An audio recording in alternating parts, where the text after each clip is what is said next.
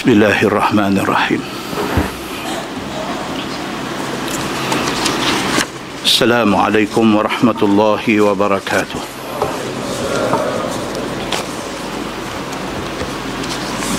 الحمد لله وبه نستعين اشهد ان لا اله الا الله وحده لا شريك له وأشهد أن محمدا عبده ورسوله. ونصلي ونسلم على هذا النبي الكريم. سيد المرسلين. وعلى آله وصحبه أجمعين. أما بعد. أيها المؤمنون اتقوا الله. اوصيكم واياي بتقوى الله فقد فاز المتقون muslimin dan muslimat mudah-mudahan dirahmati Allah Subhanahu wa taala di dalam sebuah hadis عن ابي هريره رضي الله عنه عن النبي صلى الله عليه وسلم قال لا تشد الرحال إلا إلى ثلاثة مساجد المسجد الحرام ومسجد الرسول صلى الله عليه وسلم ومسجد الأقصى أو كما قال حديث صحيح رواية البخاري daripada Abi Hurairah radhiyallahu an. Daripada Nabi sallallahu alaihi wasallam bersabda. Sabda Nabi la tushaddur rihal illa ila thalathati masajid. Nabi kata tak disuruh kita bersusah-susah kerana nak pi ziarah mana-mana tempat melainkan kalau sekiranya kita bercadang nak pi tiga masjid. Kalau nak pi lain tempat sampai nak susah diri kalau nak pi makan angin nak pi ziarah nak pi berjalan di lain tempat sampai nak kena ikat perut nak himpun duit nak buat belanja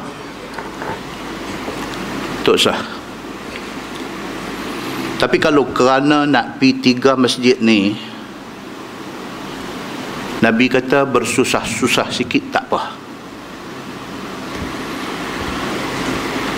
Masjid apa yang tiga tu? Al-Masjidil Haram. Kerana nak pi Makkah, kerana nak pi Masjid Haram, kita pekin belanja, Nabi kata tak apa wa masjidir rasul sallallahu alaihi wasallam. Yang kedua kalau nak pergi Madinah Masjid Nabawi. Kalau kerana nak sampai ke Madinah kita kena berjimat cermat belanja simpan duit himpun duit. Nabi kata tak apa. Wa Masjidil Aqsa. Dan yang ketiga ialah Masjid Aqsa kalau kerana nak pergi tiga tempat ni nak pergi Masjidil Haram nak pergi Masjid Nabawi dan nak pergi Masjid Aqsa sampai kita terpaksa kena pekin kena cermat kena berjimat dalam belanja Nabi kata tak apa. Tapi kalau kerana nak pergi lain daripada tiga tempat ni sampai nak seksa diri Nabi kata tak payah. Muslimin dan Muslimat yang dirahmati Allah sekalian kebanyakan daripada kita Masjid Haram Alhamdulillah dah sampai. Masjid Nabawi Alhamdulillah dah sampai. Masjid Aqsa ni tak ramai orang sampai. Berazam dalam hati mudah-mudahan satu hari Allah izinkan kita pijak bumi barakah itu. Dalam sebuah hadis riwayat pada Abdullah bin Amru bin Al-As radhiyallahu anhum kata dia anin nabi sallallahu alaihi wasallam qal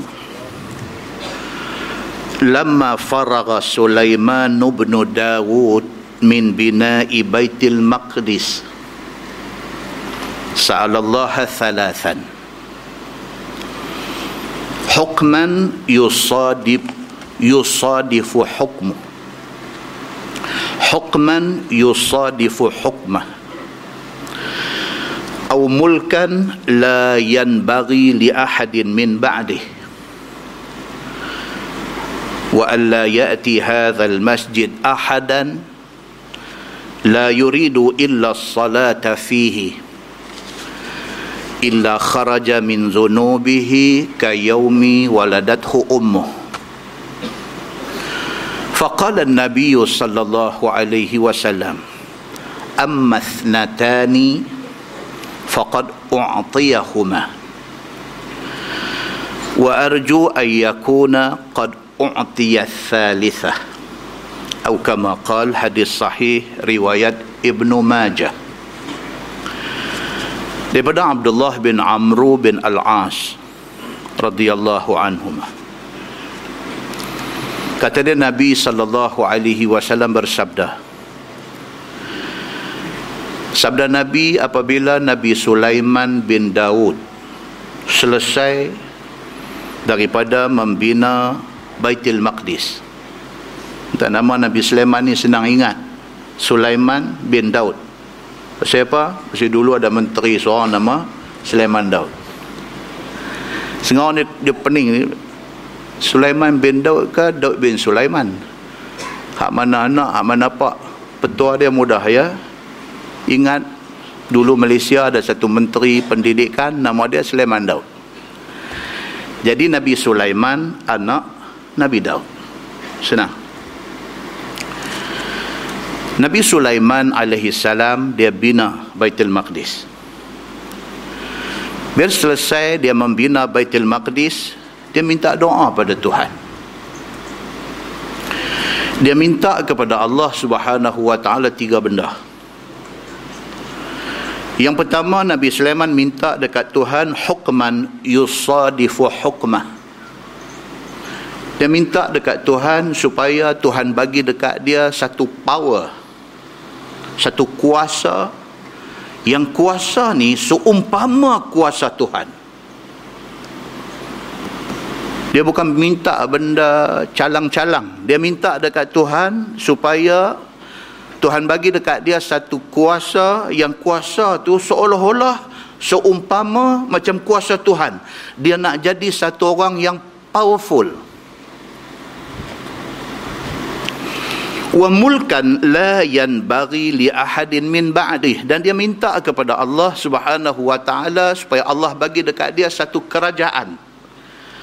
Yang kerajaan itu tidak akan ada siapa pun lepas pada tu mempunyai keadaan macam tu kerajaan yang macam tu makna bukan setakat dapat lebih daripada 2 per 3 majoriti dia minta lebih daripada tu. Dia minta dekat Tuhan supaya Tuhan bagi dekat dia satu kerajaan yang kerajaan itu kuat dia. Tidak ada satu orang yang boleh memiliki kerajaan sekuat itu. Kalau hari ini kita kata dalam dunia Amerika Donald Trump ni power sangat. No. Nabi Allah Sulaiman alaihi salam lagi power dulu ni. Dia minta dekat Allah yang pertama bagi dekat dia kuasa. Kuasa dalam erti kata apa? Dia boleh kontrol semua dan ternyata Allah Subhanahu wa taala bagi dekat Nabi Allah Sulaiman alaihi salam ini dia bukan sahaja boleh kontrol manusia tapi dia juga boleh kontrol jin dan dia juga boleh kontrol binatang dan dia juga boleh kontrol sumber alam. Dia boleh kontrol angin dia macam-macam benda Allah bagi dekat dia. Dan benda ni bukan cerita dongeng benda ni disebut oleh Allah dalam Al-Quran untuk baca dalam surah An-Naml surah cerita pasal semut. Hari di mana Nabi Allah Sulaiman alaihi salam dengan tentera dia naik kuda dalam perjalanan nak pergi satu tempat semut ni sudah tahu bunyi derap kaki kuda itu adalah kuda Sulaiman dan tenteranya. Dalam surah An-Naml dalam surah Semut Allah Subhanahu wa taala cerita dalam ayat 18 Semut kata apa? Semut kata qalatin namlah. Maka kata sekok semut kepada geng-geng semut ni. Dia kata ya ayyuhan namlu wahai semut-semut. Udkhulu masakinakum. Pi masuk dalam rumah hampa lah ni. Semut duk melata di atas bumi ni bila dengar bunyi suara kaki kuda Nabi Sulaiman dan tentera dia salah sekong daripada semut ni kata kat kawan-kawan dia. Dan benda ni direkodkan oleh Allah dalam Al-Quran. Kalau benda ni mai dalam hadis ada orang tak percaya? Ada orang akan tanya hadis ni sahih ke tak ke no Allah buat mai cerita ni dalam Quran Sekok semut sudah kata, Ya ayuhan namlu. Dia kata, wahai semut-semut, udkhulu masakinakum. Pi masuk dalam lubang, dalam rumah-rumah hampa ni. La yahtimannakum Sulaiman wa junuduh. Supaya Sulaiman dan juga tentera dia tak pijak hampa. Wahum la yash'urun. Dalam keadaan Sulaiman dan tentera dia tak sedang hampa ada di atas bumi itu. Semut alui.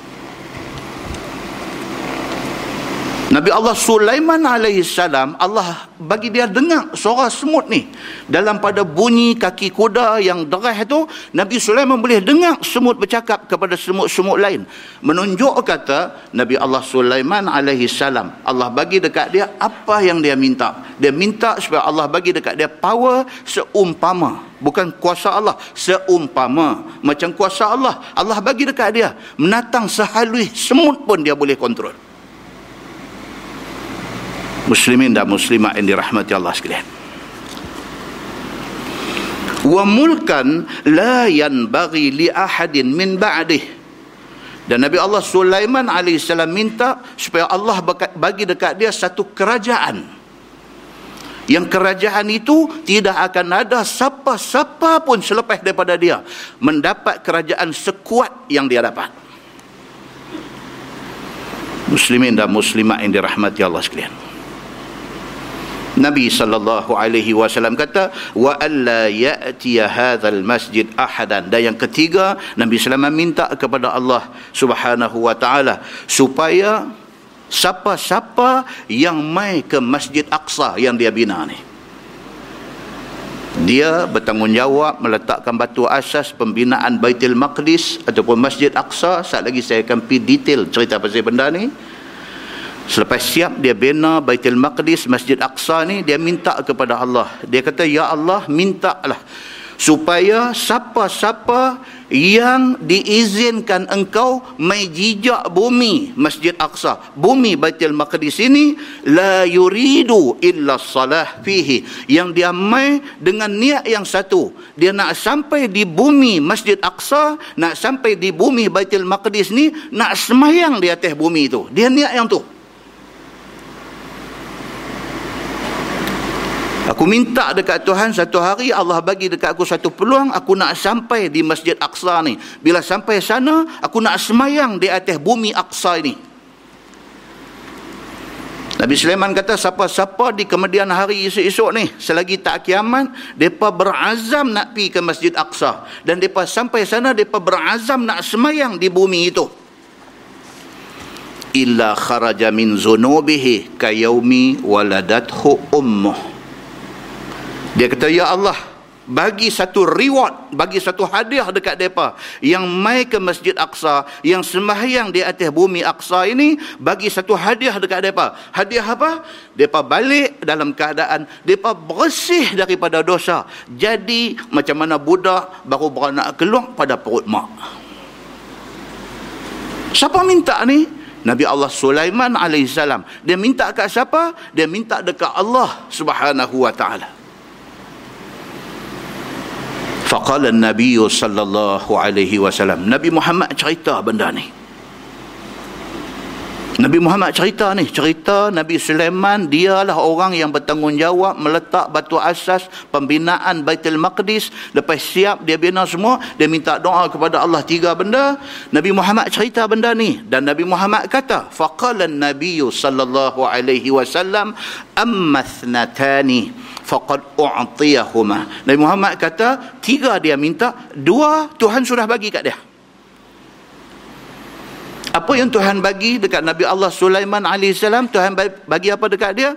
Tuhan bagi dekat dia power. Dia boleh kontrol manusia. Tuhan bagi dekat dia power. Dia boleh kontrol jin. Tuan-tuan pernah baca dalam satu ayat surah Sabah ayat 14 Allah berfirman a'udzubillahi minasyaitonirrajim فلما قضينا عليه الموت ما دلهم على موته إلا دابة الأرض تأكل من سأته فلما خر تبينت الجن أن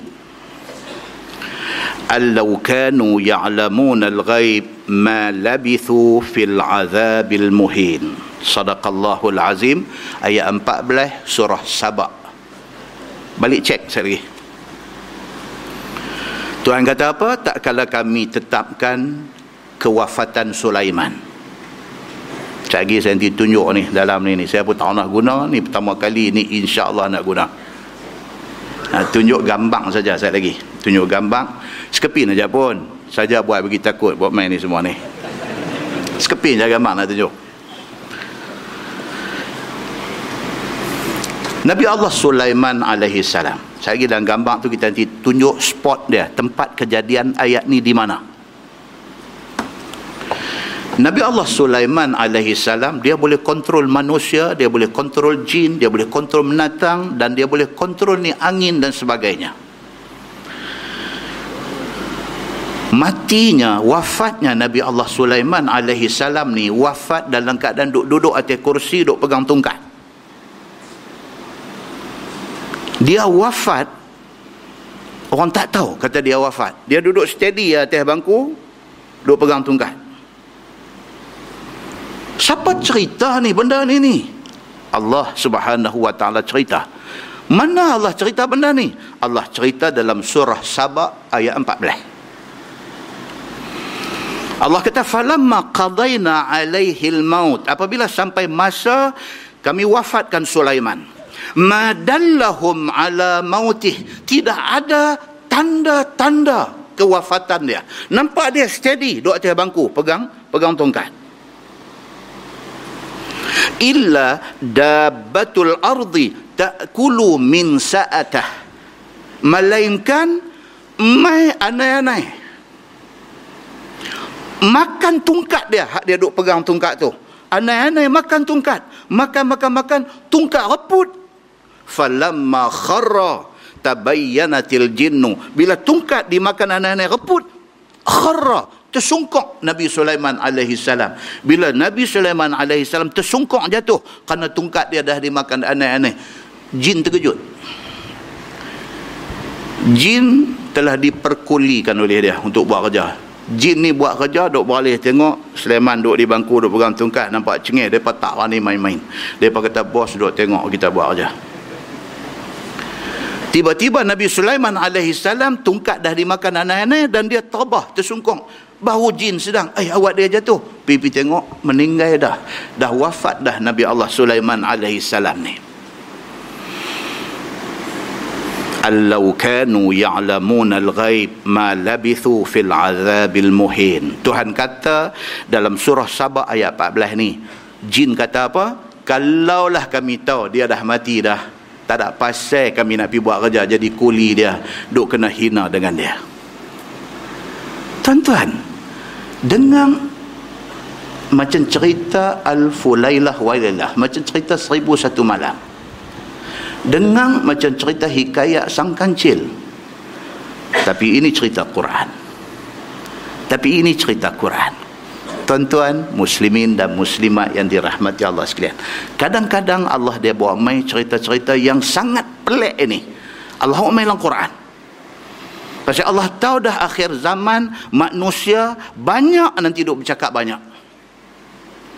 Akhir zaman manusia semakin ramai yang duk cakap banyak yang bila main hadis dia nak pertikai Sampai orang dah kata hadis sahih pun dia nak tolak lagi. Sampai dia tolak hadis sahih, dia kata, saya tolak ni pasal apa? Dia kata, pasal saya tahu Bukhari tolak lagi banyak pada saya. Dia kata. Muslimin dan muslimat yang dirahmati Allah sekalian. Kedatangan orang-orang yang macam ini, awal-awal Allah subhanahu wa ta'ala sudah tahu. Maka Allah buat mai cerita-cerita pelik ini dalam Quran. Supaya manusia yang suka-suka menolak hadis ini, tang sini dapat tersangkut Walaupun hati kecil mereka rasa macam tak percaya ayat Quran. Tapi oleh kerana ayat Quran, dia kena percaya.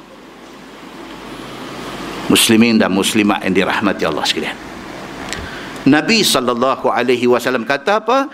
Nabi sallallahu alaihi wasallam kata tiga benda yang Nabi Sulaiman minta, dua Tuhan sudah bagi dekat dia. Tuhan sudah bagi dekat dia power sampai dia boleh kontrol semua makhluk ni dan Tuhan sudah bagi dekat dia satu kerajaan yang kuat sehingga kan Balqis tunduk kepada dia. Muslimin dan muslimat yang dirahmati Allah sekalian.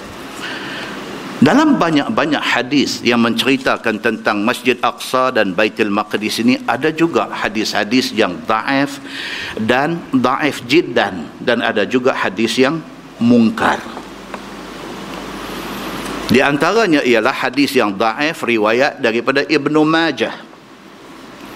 Dia kata an Ummi Salamah zaujin Nabi sallallahu alaihi wasallam qalat قال رسول الله صلى الله عليه وسلم من أهل بعمرة من بيت المقدس كانت له كفارة لما قبلها من الذنوب. قالت فخرجت أي من بيت المقدس بعمرة. أو كما قال حديث ضعف رواية ابن ماجه. Hadis daif ni kita boleh baca dengan syarat kita menerangkan status dia. Pasal apa? Kalau kita tak baca langsung, saat-saat kita jumpa dia dalam kitab mana-mana, kita duk ingat hadis itu sahih. Jadi bila kita dengar dan kita tahu, bila kita jumpa, kita tahu. Ini hadis daif. Hadis daif ni apa tuan-tuan? Hadis daif ini hadis. Tetapi dia mempunyai beberapa masalah yang menyebabkan darjat dia turun daripada sahih, hasan kepada daif. Dalam hadis daif ni dia kata apa? Nabi sallallahu alaihi wasallam bersabda, Nabi kata man ahalla bi umrah min Baitul Maqdis. Isteri Nabi Ummu Salamah dia kata Nabi bersabda, siapa yang doa ada di Baitul Maqdis dan niat nak buat umrah daripada Baitul Maqdis. Dia doa ada di Baitul Maqdis, dia niat nak buat umrah kanat lahu kafarah lima qablaha minaz zunub. Maka Allah ampunkan segala dosa dia. Begitu bunyi hadisnya. So hari ni kalau tuan-tuan tengok package umrah hari ni semua syarikat buat macam ni. Daripada Malaysia daripada Kuala Lumpur kita akan masuk Jordan. Kita akan masuk Amman Jordan. Daripada Amman Jordan kita akan masuk ke ke Baitul Maqdis melalui Jerusalem daripada sana kita balik mai ke Amman dan kita terus masuk sama ada Jeddah ataupun Madinah. So ada orang baca hadis ni. Dia kata kalau sekiranya kita daripada Baitul Maqdis kita niat nak pergi buat umrah habis semua dosa kita dipadamkan dia kata. Pasal apa? pasal ini hadis dia. Ummu Habibah, uh, Ummu Salamah bila dia dengar Nabi wasallam kata macam tu, fa kharajtu ay min Baitul Maqdis bi umrah dia kata oleh kerana Nabi kata lagu tu maka aku pun buat. Daripada Baitul Maqdis aku nak pi buat umrah di Makkah. Tapi ulama kemudiannya mengatakan itu hadis daif. Satu. Yang kedua hadis yang disebut sebagai hadis mungkar. Hadis ni saat lagi kita baca tafsir Nurul Ihsan dia bawa mai hadis ni. Dan hadis ni adalah hadis mungkar daripada Maimunah. Maimunah ini adalah bekas jariah bekas hamba perempuan Nabi sallallahu alaihi wasallam. Kata dia qala Rasulullah sallallahu alaihi wasallam apabila apabila Maimunah jariah ataupun hamba perempuan Nabi sallallahu alaihi wasallam dia kata dekat Nabi aftina fi baitil maqdis. Dia kata dekat Nabi dia kata ya Rasulullah ceritalah apa-apa dekat aku tentang baitul maqdis ini. Qala Nabi sallallahu alaihi wasallam Nabi bersabda ardul mahsyal wal munshar. Hadisnya kata begitu Maimunah dia bekas khadam perempuan Nabi dia kata dekat Nabi, Ya Rasulullah, ceritalah apa-apa tentang Baitul Maqdis dekat aku. Kononnya, Nabi kata, yang dikatakan Baitul Maqdis itu, Ardul Mahsyar. Dia akan jadi bumi mahsyar esok ni. Kononnya begitu. U'tuhu. Nabi kita pilah ke sana. Tumpang hampa hidup, tumpang ada rezeki lebih, pilah ke sana pilah ke Baitul Maqdis tu. Fasallu fihi. Bila sampai sana semayanglah di atas bumi itu. Di atas bumi Aqsa itu. Fa inna salatun fihi. Kerana sesungguhnya sembahyang di situ ka alfi salah fi ghairi. Sama macam kita sembahyang seribu kali di tempat lain. Hadis bunyi macam tu. Qultu maka Maimunah ni kata dekat Nabi araaita in lam astati' an atahammala ilaih.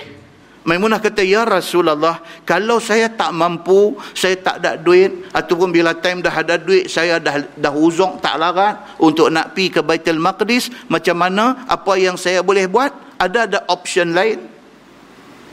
Kan kita ni dalam hidup kita ni macam tu lah. Time kita tengah sihat cergas elok semua duit tak ada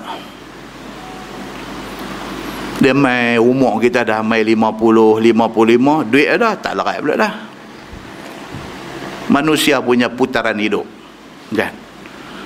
Masa sehat masa cergas masa mana pun boleh pi duit tak ada tak boleh pi ya.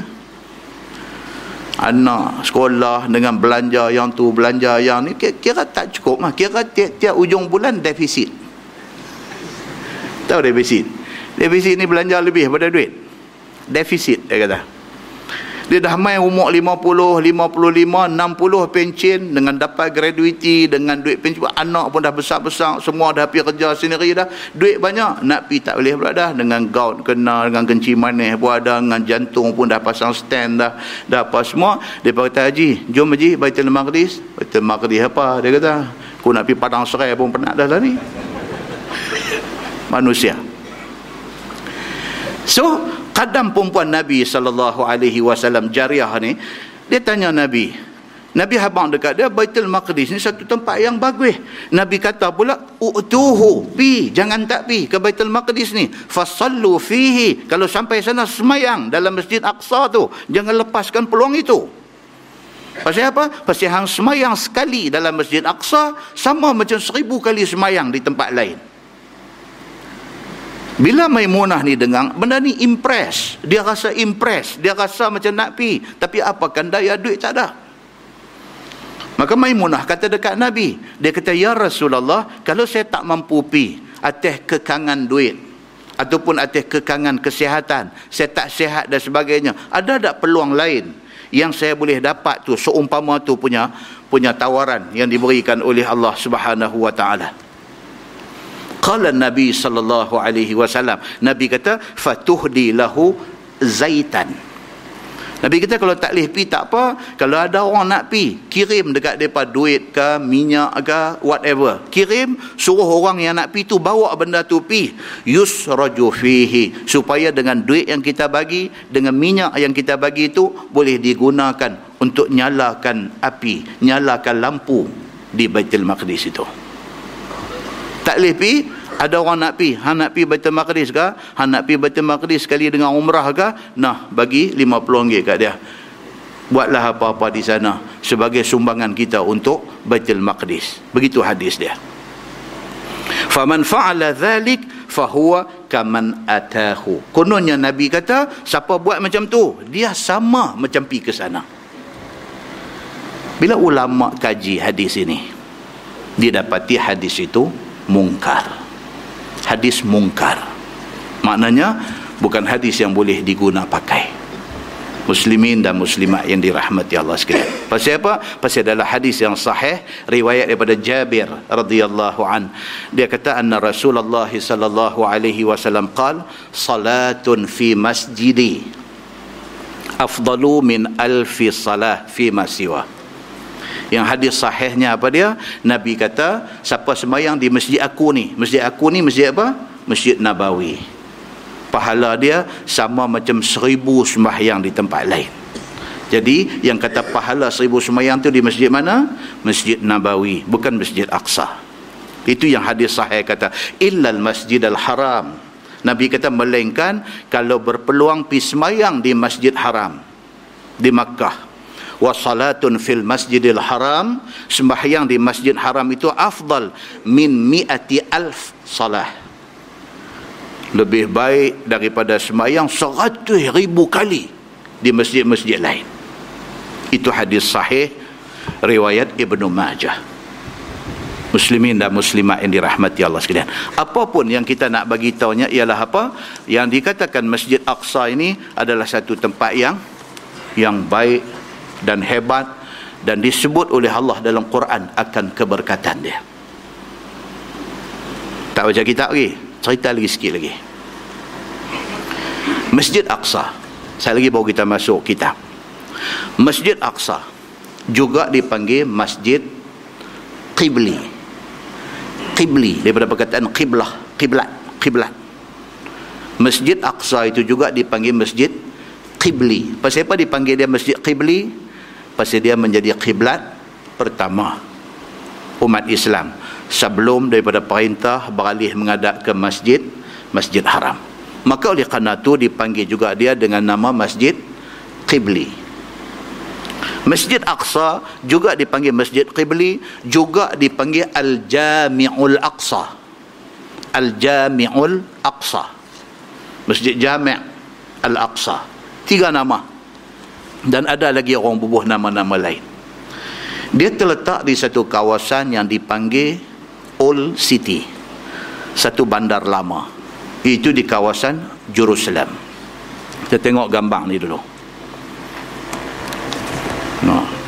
Saja eh, saya pun tak, tak tak pernah guna ni. Kat nak maghrib dah telefon Cikgu Zamri dia kata Cikgu bolehkah kita kejut dia sikit malam ni? Baik apa makna Aqsa?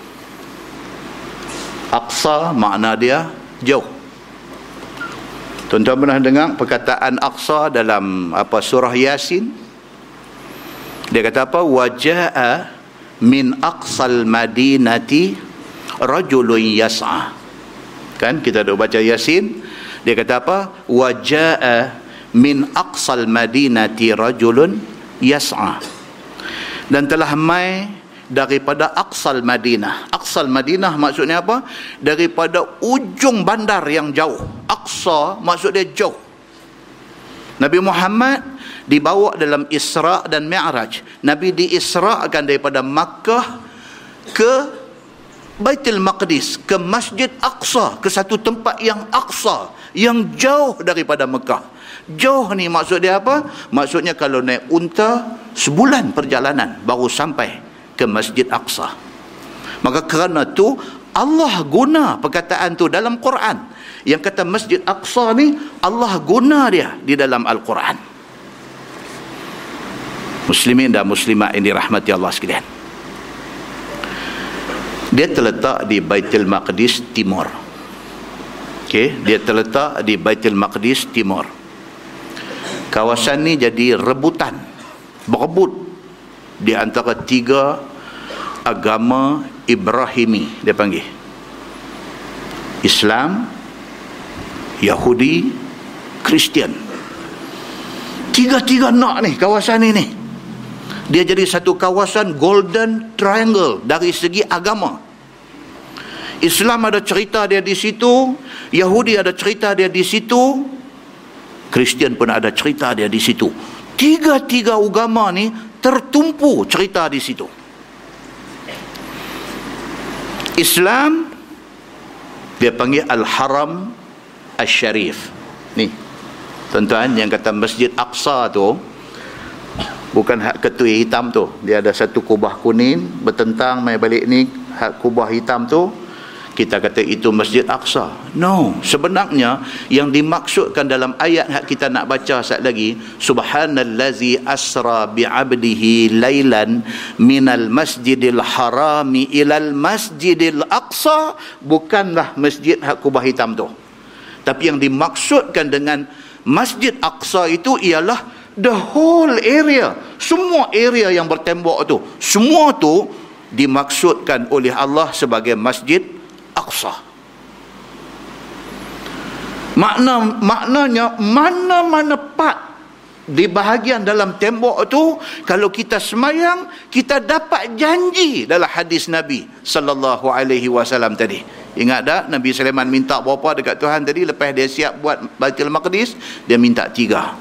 Satu dia minta apa? Dia minta power. Allah bagi dekat dia power seumpama power Tuhan. Yang kedua dia minta apa? Kerajaan yang kuat. Yang ketiga dia minta apa? Dia minta siapa yang sampai ke Masjid Aqsa semayang di situ. Bersihkanlah orang itu daripada segala dosa dia sehingga dia jadi macam satu budak baru beranak baru keluar daripada perut mak. Di mana ni yang kata semayang siapa-siapa yang sampai dan semayang di situ dia mendapat janji bersih diri daripada dosa di mana? Di mana-mana bahagian dalam kawasan Pak Sagi itu. Bukan di Masjid Aqsa yang kubah hitam tu sahaja. Di mana-mana bahagian semua tu dipanggil Aqsa. Muslimin dan muslimat yang dirahmati Allah sekalian. Kawasan tu keluasan dia 35 ekar. Kawasan tu seluas 35 ekar. Di sini ni cerita Masya Allah cukup punya banyak. Saya boleh tunjuk dah di situ. Tuan-tuan tengok belah situ. Ok dia tulis apa situ? Golden Gate. Ok Golden Gate. Nampak? Kalau kita pi umrah ziarah Baitul Maqdis. Kita akan masuk daripada area Golden Gate ni. Nampak? Sebelum Golden Gate ni sebelah luang tu sebelah luang tembok Golden Gate ni dia duduk di sebelah timur Baitul Maqdis. Timur. Situ dia panggil timur. Ok di situlah terletak kawasan perkuburan. Dan dua sahabat besar ada kubur di sana. Satu Ubadah bin Samit kubur di situ. Satu lagi Shaddad bin Aus radhiyallahu anhuma dua orang sahabat ni cerita yang tu panjang tak macam kita terus malah ni kalau cerita yang tu pula. Kubur daripada di sana. Kita akan turun baik di sana kita akan masuk daripada daripada pintu yang kata golden gate tu.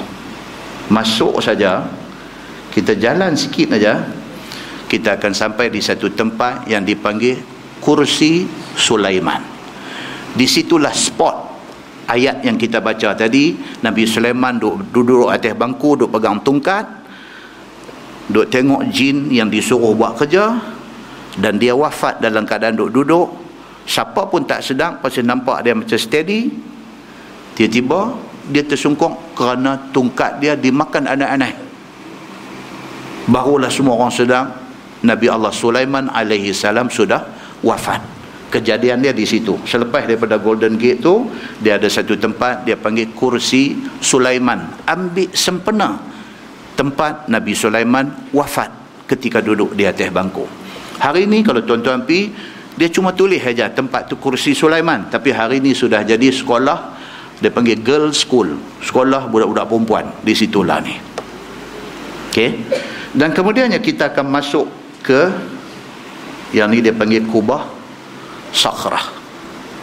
Kubah sakhrah. Satu kubah yang di bawah kubah itu ada batu besar. Di bawah kubah itu ada batu besar. Batu apa tuan-tuan tu?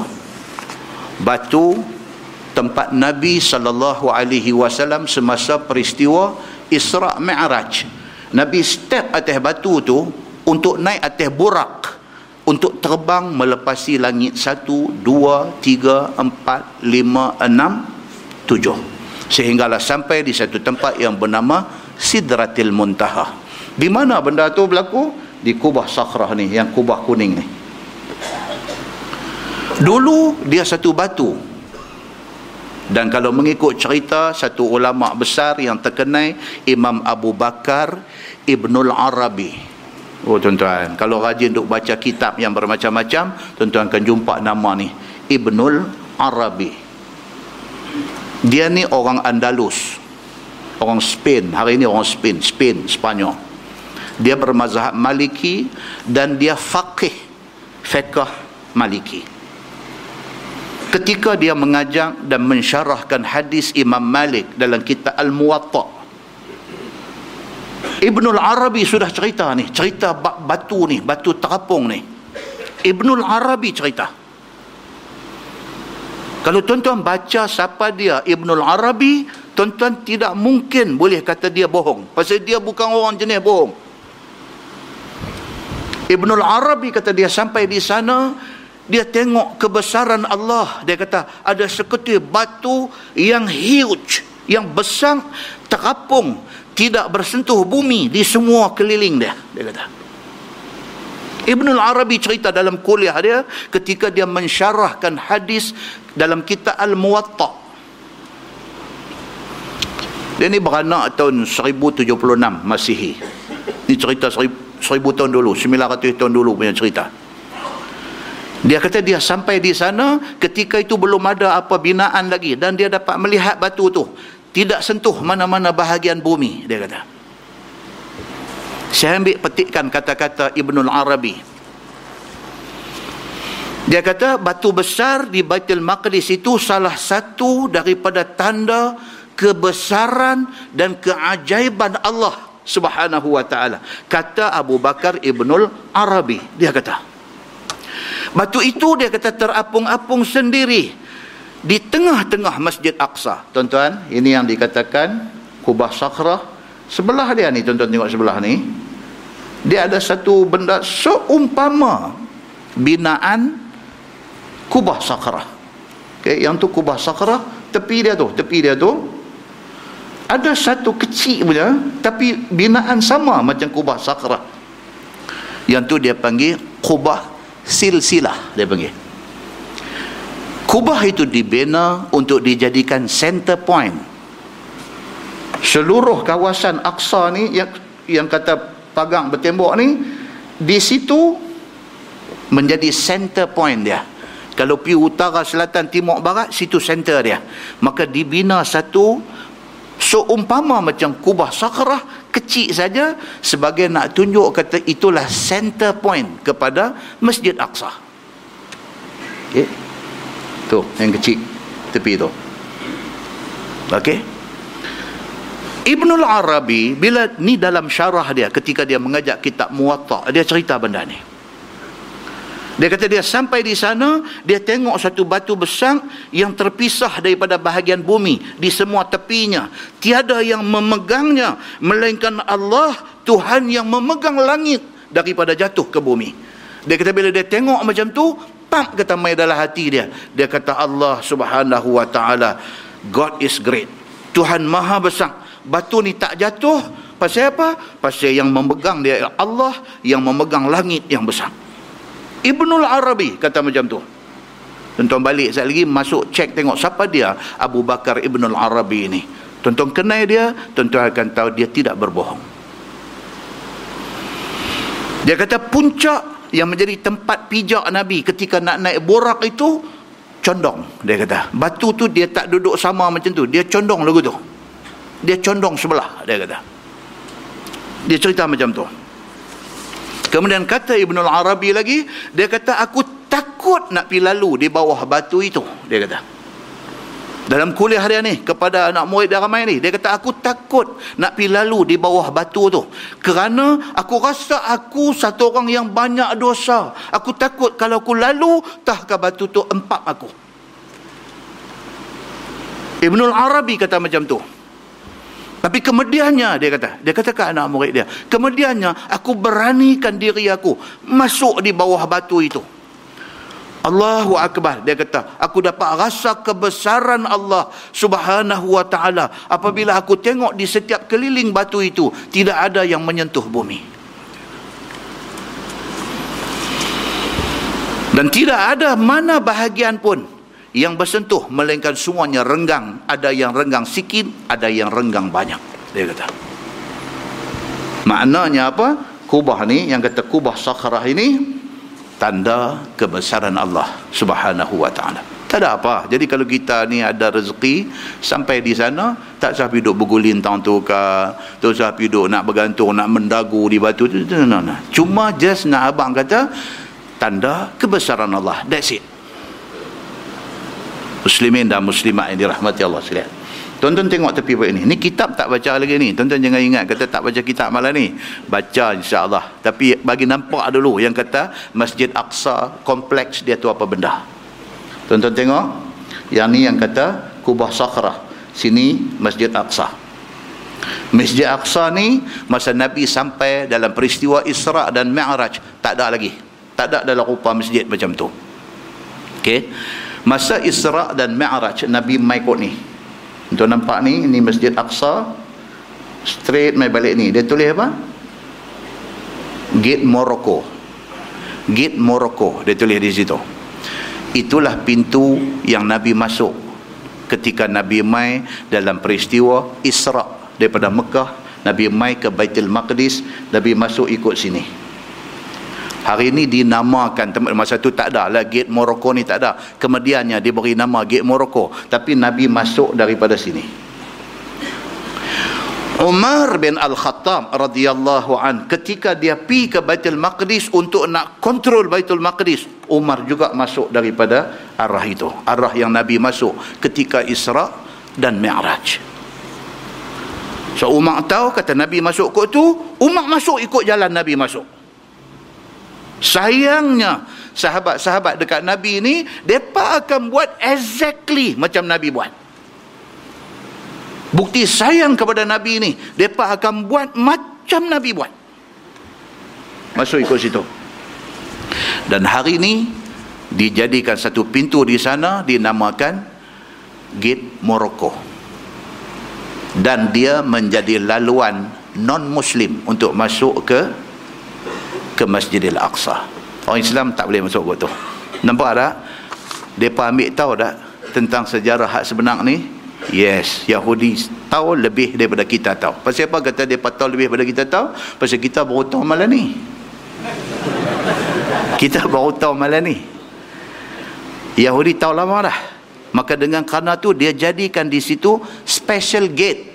Pintu masuk special untuk non-Muslim saja laluan Nabi masuk masa Isra' Mi'raj laluan yang Umar Al-Khattab masuk pada masa dia nak masuk tawan Baitul Maqdis laluan itu orang Islam dinafikan hak untuk masuk ikut situ. Bahkan dia jadikan itu satu-satunya gate untuk non-muslim masuk. Di situ. Okey.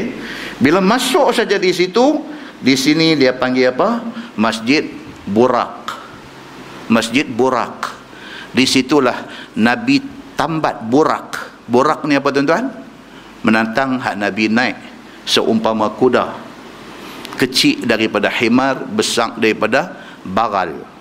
Nabi naik daripada Mekah, mai ke Baitul Maqdis, Nabi naik burak. Burak ini sekali kenjoi. Tahu kenjoi? Ha. Sekali loncat, sejauh mata memandang. Bila sampai di sini, Nabi tambat burak dia di situ tempat tambat borak itu kononnya. Sampai hari ini ada lagi tempat cakok tu. Kononnya wallahu alam sejauh mana betul besi itu besi tempat Nabi cakok dulu. Tapi hari ini pun dia klaim kata di situlah Nabi tambat dulu. Wallahu alam. Kemudian Nabi sembahyang. Di sini dinamakan Masjid Borak. Nabi sembahyang di situ. Mengimamkan para anbiya dan juga para malaikat dan sebagainya. Nabi semayang di situ. Lepas selesai Nabi semayang, Nabi keluar tu, Jibril tunggu Nabi. Tentu boleh rojok di dalam sahih Bukhari ada, dalam sahih Muslim pun ada. Bila Nabi keluar saja, Jibril duduk tunggu. Jibril bagi dekat Nabi dua. Satu, arak. Arak. Satu lagi, susu. Nabi pilih susu. Ya Nabi pilih susu, bismillah minum, Jibril kata, kamu pilih fitrah. dalam sahih Bukhari ada di dalam sahihain Bukhari Muslim pun ada di dalam Muslim saja pun ada cerita benda ni. Nabi pilih susu dan Nabi minum susu. Daripada sinilah bergerak mai ke kubah sakhrah ini dan lagi sekali naik borak naik ke langit satu langit dua sampai ke langit ketujuh kemudian Jibril stop dekat tu ya dekat Sidratul Muntaha seterusnya nabi saja yang melepasi yang melepasi sidratil muntaha untuk menghadap Allah Subhanahu wa taala. Saat kita nanti baca hadis detail dia di dalam kitab Tafsir Nurul Ihsan saat lagi. Ini yang dikatakan kompleks Masjid Aqsa yang menjadi rebutan tiga agama. Pihak United Nation Bangsa Bersatu melalui UNESCO telah mengisytiharkan semua area ini sebagai kepunyaan bangsa-bangsa bersatu. Sebab nak elak daripada jadi tumpah darah berebut dan sebagainya isytiharkan sebagai duduk di bawah kuasa bangsa-bangsa bersatu. Manakala masjid ini masjid Aqsa ini duduk di bawah kekuasaan wakaf kerajaan Jordan dan beberapa Islamic state yang lain. Duk jaga di situ. Tapi Yahudi macam yang kita tahu United Nation ke UNESCO ke apakah dia kata apa simpan ke apa dia kontrol semua sekali. Dia ambil semua kawasan itu menjadi kawasan dia. Muslimin dan Muslimat yang dirahmati Allah sekalian inilah satu cerita malang yang menimpa umat Islam seluruh dunia. Hari ini ha, ni ni tani tani tak abang lagi ni. Kalau kita mai kita ziarah masjid uh, ni apa nama tempat yang dikatakan Qubah Sakhrah ini dia macam platform tinggi. Kita turun anak tangga ni kita turun anak tangga ni sampai dataran landai ni kita nak mai ke Masjid Aqsa. Tapi kalau kita kona pergi sebelah kanan kita kona pergi sebelah kanan di sini start bazar tempat shopping. Ada di situ kita masuk saja kena pegang poket. Apa boleh beli modok beli tuan tu lepas kita melepasi kawasan bazar ni di sini kita akan jumpa satu checkpoint tentera Yahudi. Kita kena lalu tu macam kita duduk lalu di airport tu masuk dia bunyi tet tet tet tet tengok khabar tengok kunci kereta duduk dalam poket. Tang ni ni lepas daripada laluan bazar ni sampai di ujung jumpa security checkpoint Yahudi Lepas pada tu baru kita boleh keluar mai balik ni, keluar daripada kawasan kota ni di sini ni. Berdempek ni, balik sini Masjid Burak, balik sini dia panggil Wailing Wall ataupun Morning Wall. Morning bukan morning pagi, morning ni raya menangis ni.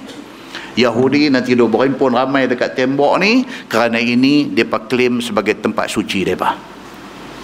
Depa pergi dekat tembok tu depa duk angguk tu, duk angguk, duk angguk, duk teriak, duk apa tu, di sinilah tempat dia di sini tempat dia. Dinding ni wailing wall ni dengan masjid borak ni sharing. Sharing begitu. Lepas daripada tu di sini kita akan tengok ni kawasan-kawasan ni. Luang pagang balik ni ni balik tembok luang ni di sini semua kawasan yang depa kata depa tengah duk buat arkeologi punya kerja. Duk korek korek korek korek apa benda depa cari pun tak tahu. Whatever it is Yahudi claim kata di kawasan ini dulu depa kata ada kuil depa. Kuil pertama depa dan kuil kedua depa. Kononnya pada zaman silam dulu dibina di kawasan ini. Dan depa bercadang untuk nak bina kuil ketiga depa di sini. Bila? Tak tahu. Tapi depa habang dah. Dan selepas daripada kita, ah, balik sini tak abang lagi. Ni kena abang juga ni. Balik ni. Ni tahun ni ni. Daripada daripada kubah sakrah kita turun nak main masjid Aqsa ni kalau kita pergi ke belah kiri. Dia tulis apa tuan tu musalla apa? Marwani. Musalla marwani ni tuan-tuan dia tak boleh akses dia tak boleh masuk daripada sini. Dia kena masuk daripada depan ni. Masuk ni anak tangga turun turun turun turun turun. Basement. Kawasan bawah tanah. Punya luas kita tak sangka. Kita turun-turun tu tengok-tengok satu kawasan kapet merah tempat semayang ni. Lueh lagi duk pi lagi ada, lagi duk pi lagi ada, lagi duk pi lagi ada. Sampailah belah ujung ni. Bawah tanah, bawah tanah. Di atas tak nampak. Sampai belah hujung ni, kita akan sampai satu tempat. Di tempat itu, ada batu yang melengkung, ada batu yang mengikut ceritanya. Nabi Allah Isa alaihi salam dibesarkan di situ. Suhab batu lengkung tu tempat mak dia, Maryam mandikan dia.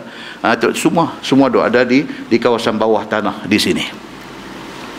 Muslimin dan muslimat yang dirahmati Allah sekalian.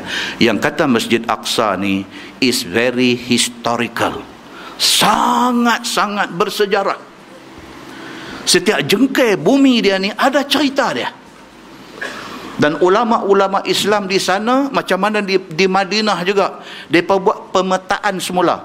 Peta peta nak boleh tahu tu di mana spot mana tempat mana apa peristiwa dia dibuat semula pemetaan itu oleh ulama-ulama yang dipercayai di sana. Dan hari ini mereka tandakan dengan kubah-kubah macam-macam yang tiap-tiap satu tempat itu ada ceritanya sama ada berkaitan dengan Nabi sallallahu alaihi wasallam Isra Mi'raj dia ataupun berkaitan dengan Nabi Allah Isa alaihi salam ataupun berkaitan dengan apa-apa benda yang ada dalam Quran dan dalam hadis Nabi sallallahu alaihi wasallam. Saya alhamdulillah sampai sekali. Teringin nak pergi lagi sekali. Maklum saja tuan-tuan bila kita pergi kali pertama ni dia blur. Tahu blur? Kelabu. Kelabu. Jadi macam budak sekolah rendah cikgu bawa api Tanjung Bunga. Jadi gitu. Sampai sampai cikgu tak sampai dah turun. Turun meneru turun. Tu tengok laut nak terkam pintu tak tahu apa ikut untuk tu apa sama. Bila pergi tempat ni pertama kali jadi tak nampak tapi kalau sekiranya orang hak nak bawa kita pi tu, dia tunjuk hak ni dulu kat kita, dia cerita benda ni dulu kat kita sehingga kita dah overview dah tempat nak kita nak pi tu, by the time kita pi esok, kita tak jadi kelang kabut lagu tu. Kita sampai, dia kata ingat dah hari tu, hak saya terang hari tu, ingat dah yang saya tunjuk gambar rajah tu, ingat dah saya abang kata masuk kod ni, kita connect balik dengan maklumat yang kita dapat sebelum pi. Lebih membawa manfaat dekat kita muslimin dan muslimat yang dirahmati Allah sekalian sama dengan kursus haji. Kalau kita ni duduk pergi kursus haji masjid simpang empat matang buluh buat pun kita mai masjid silogok buat pun kita pi buat di masjid badawi pun kita sampai mana masjid buat kita ada. Tapi sampai hari nak pi so duduk tak tahu punca lagi. Pasal apa cara kawan hak duk bagi khusus tu terang kat kita dia tak visualize benda ni. Dia tak bagi kita nampak ni aku nak pi buat haji ni nak pi buat apa nak buat macam mana. Flow dia macam mana. Mekah nak pi Arafah Arafah nak main Muzalifah Muzalifah nak main Mina Mina nak balik main nak tawaf ifadah tawaf rukun dan sebagainya. Sampai dah nak pi haji esok dah Tanya lagi, telefon ustaz, ustaz ni nak tanya. Ni saya esok nak turun lah pun. Okey, bagus alhamdulillah kata jangan lupa doa kat saya. Tak tak tak apa, doa tu tak apa ni nak tanya. Duk kelebu ni. Kita kata nak tanya apa? Tak dia kata ni ya Allah, saya itu macam rasa faham dah depa ni buat bagi saya serabut balik. Kita tanya serabut apa? Tak dia kata macam pi buat haji ni ustaz. Dia kata macam okey ustaz. Ha, dia rumah okey tu kita dah kalau lah. Okey ustaz. Lah macam ni ustaz. Kita daripada Arafah. Okey Ustaz. Lepas dia main okey banyak kali. Nampak? Tu dia dia nak baru nak susun balik. Esok nak turun. Ni baru duk susun balik. Lepas daripada daripada Arafah kita nanti pergi Muzalifah kan Ustaz? Ayah betul eh kita kata? Okey Ustaz. Jadi daripada okey tu mana dia clear tu Okey, daripada Muzalifah, depa kata bas nanti tinggal. Lepas tu bas nanti mai balik nanti bawa kita nak pi Mina kan Ustaz? Ha, kata betul eh, pi Mina. Okey Ustaz, bila sampai di Mina, dia kata kita pagi-pagi tu apa cerita pun kita pi melontang jamrah Aqabah saja kan Ustaz? Kita kata ya betul eh. Jamrah Aqabah ni hak ujung balik nu sekali kan Ustaz? Kita kata betul eh. Okey Ustaz. Lepas pada kita melontak jamrah Aqabah, kita nanti bercukong kan? Dia kata. Kita kata ya, betul eh. Okey, jadi makna bila kita bercukong, kita sudah tahalul awal kan? Dia kata. Kita kata ya, betul eh, correct. Okey. Lepas tu Ustaz, katalah kita lepas pada melontak jamrah Aqabah, kita bercukong, lepas itu kita nak terus balik Mekah. Boleh tak boleh? Kita, kita kata boleh, tak ada masalah. Okey Ustaz, kalau kita dah balik, okey tu nampak berapa kali dah. Kita dah sampai Mekah, kita kita tawaf. Dia kata tawaf tu dia panggil tawaf rukun kan? Kita kata ya betul. Eh dan lepas tawaf rukun kita sa'i kan? Correct? Kita kata sa'i. Okey. Lepas sa'i nak cukong lagi tak? Dia nampak tak? Nampak tak? Dia kata, pasal apa? Pasal duk pergi umrah tiga kali dah sebelum haji ni, tawaf sa'i cukong. Baik, now dia kata tadi lepas melontak jamratul aqabah, dah cukong dah. Darah tu pun tak, tak kering lagi, duk meleleh lagi. Dia kata turun pergi Mekah, tawaf sa'i, nak cukong lagi tak? Eh. Nampak tuan? Soalan itu, kita tahu dah, Syekh ni kelabu asap lagi. Kita orang tanya ni kita boleh tahu dia ni kelabu dia berapa persen kita boleh tahu. Kita boleh tahu. Nampak tuan? Inilah cerita dia. Pasal apa? Pasal sebelum dia pi dia tak overview betul-betul ibadat ni. Dia rasa macam dia faham, tapi bila sampai sana, rupanya tak apa nak faham. Belum cerita habis dah semua dah, dah nak bertolak keluar daripada Mekah nak pergi ke Madinah. Lepas itu tawaf apa nama wadang. Lepas tawaf wadang duk tunggu baih. Dia tunggu bah untuk nak pergi Madinah ataupun untuk nak pergi Jeddah untuk nak fly balik. Dalam pada duk tunggu tu, telefon lah ni semua ada kamera. Sambil duk tunggu-tunggu-tunggu selfie satu. Buat lagu tu. Saya buat peace. Mai satu orang kata, "Eh, hang duk ambil gambar ni. Hang tawah lagi, tawah dah dah. Lepas tawah hang duk ambil gambar, hang kena kambing sekok." Oh, punggah dia kata. Eh betul ya dia dah. Betul ke? Tak tahu. Tak tahu aku pergi kursus dulu dia faham bang. Kalau dah lepas tahu wadah tak boleh dah ambil gambar. Ambil gambar kambing sekong. Dia mula ketang. Dia sejuk kaki, sejuk tangan. Dia pergi tanya kawan bilik dia. Kawan bilik dia kata, ha, kambing sekong. Allah. Dia kata. Dia duduk main ketang. Tak betul-betul kena tak kena? Yang tu tanya orang lain. Jangan tanya saya. Nampak ada? Muslimin dan muslimat yang dirahmati Allah sekalian. Sebelum pi kita mau clear benda ni pi sana kita nanti jumpa mufti ni cukup ramai di sana mufti ni cukup punya ramai di sana satu mufti kata lagu ni satu mufti kata lagu ni dia bagi kita pening ya hak kita buat cantik dah tu my last dah lepas tawa wadak kita jadi rapla balik nampak tuan-tuan bagi clear benda-benda ni semua macam itulah tentang cerita Masjid Aqsa ni. Kita nampak apa benda betul-betul jadi di situ. Takat dulu kita baca, kita baca kita. Boleh? Baik, kita menggunakan tafsir Nurul Ihsan jilid 2. Tafsir Nurul Ihsan jilid 2. Kita masuk tafsir surah Al-Isra. Tafsir surah Al-Isra. Dia kata surah Al-Isra ataupun surah Asra. Ini adalah surah Makkiyah. Apa maksud surah Makkiyah? Surah yang diturunkan di di Makkah. Okey. Ada 111 ayat. Surah Al-Isra yang kita nak baca ni ada 111 ayat. Daripada 111 ayat itu, 103 turun di Makkah. 8 ayat turun di Madinah. So, 103 ayat Makkiyah, 8 ayat Madaniyah.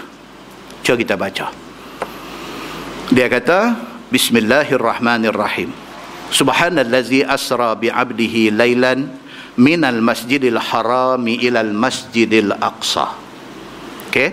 Maha suci Tuhan yang telah menjalankan hambanya Nabi Muhammad sallallahu alaihi wasallam pada satu juzuk malam daripada Masjidil Haram di Makkah ke Masjidil Aqsa di Baitul Maqdis. Ni yang kita cerita tadi ni. Daripada Makkah Allah bawa Nabi Muhammad naik burak mai ke Baitul Maqdis. Makna Aqsa ialah jauh. Ha, kita abang tadi. Aqsa tu makna dia jauh. Masjidil Aqsa maknanya masjid yang jauh. Jauh maksudnya apa? jauh dari Makkah. Begitu. Okey. sebulan perjalanan dari Makkah. Kalau betul-betul naik kenderaan naik unta nak berjalan nak bergerak daripada Makkah nak pergi ke sana sebulan masa untuk sampai di Masjid Aqsa. Firman Allah allazi barakna haulah Baitul Maqdis yakni yang telah kami berkati akan sekelilingnya. Tu dia. Tadi ni area yang Pak Sagi kita tunjuk tadi itu itu bumi yang diberkati. Kalau tuan-tuan pergi sana tuan-tuan check in hotel dia tulis di dinding tu. Dia tulis al-ardul muqaddasah. Dia tulis. Al-ardul muqaddasah. Bumi yang suci. Dia tulis itu. Kita doa ada di, di atas bumi yang suci selepas daripada Makkah dan Madinah. Begitu. Dengan dia kata sungai pokok kayu buah-buahan dan sebagainya. Dan juga ada di sana kubung para anbiya dan juga kiblat pertama kepada umat Islam dan para anbiya dulu. Dan juga ah tuan-tuan dengar dan juga bumi itu mahsyar hari kiamat. Dia tulis di sini. Tadi kita bagi tahu apa? Hadis yang kata bumi itu mahsyar hadis apa? Hadis mungkar kita kata. Ha, tengok masuk dalam kitab ni. So bila kita dah tahu yang tu bila kita baca and then kita kita notice okey benda ni tidak sahih. That's it. Okey baik. Dia kata dan sebaik-baik tempat kemudian daripada Makkah dan Madinah Selepas daripada Mekah, lepas daripada Madinah, sinilah bumi yang sangat baik di atas muka bumi Allah ni. Begitu. Firman Allah, "Linuriyahu min ayatina innahu huwas samiul basir." Supaya kami, yakni Allah memperlihatkan kepada Muhammad segala tanda kudrat kami yang ajaib itu. Tuhan bawa Nabi Muhammad dalam peristiwa Isra. Isra ni daripada Mekah mai Baitul Maqdis. Mi'raj daripada Baitul Maqdis naik ke Sidratil Muntaha. Allah bawa Nabi Muhammad daripada Mekah ke sini Isra daripada Baitul Maqdis naik ke atas Mi'raj tujuan dia apa linuriyahu min ayatina supaya Allah nak bagi Nabi nampak tanda-tanda kekuasaan dan kebesaran Allah mantap iman. Nabi sallallahu alaihi wasallam yang memang dah mantap ni Allah perkejap lagi dengan diperlihatkan benda-benda ni. Kita hari ni tak boleh pi sampai level tu tapi kita boleh sampai di bumi Aqsa ini. Kita boleh sampai dan kita boleh dengar cerita bumi itu.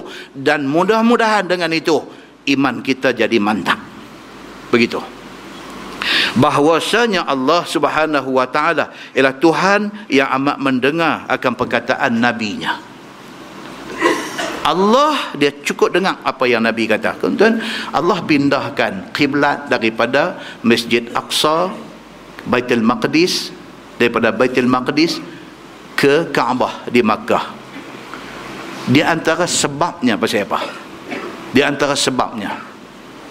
Quran ada cerita sebab Nabi wasallam sendiri hati dia dia nak supaya Mekah itu menjadi kiblat tapi oleh kerana Allah perintahkan Baitul Maqdis ini menjadi kiblat maka Nabi terima. Walaupun Nabi terima Baitul Maqdis jadi kiblat tapi hati Nabi hati Nabi ini dia nak supaya Kaabah tu jadi kiblat Allah tahu tak? Allah tahu. Dan Allah cerita benda ni dalam Quran Allah kata apa? Aku melihat engkau duduk langut-langut tengok ke atas. Tuhan kata aku tahu hang nak supaya kiblat itu pi ke Kaabah di Mekah.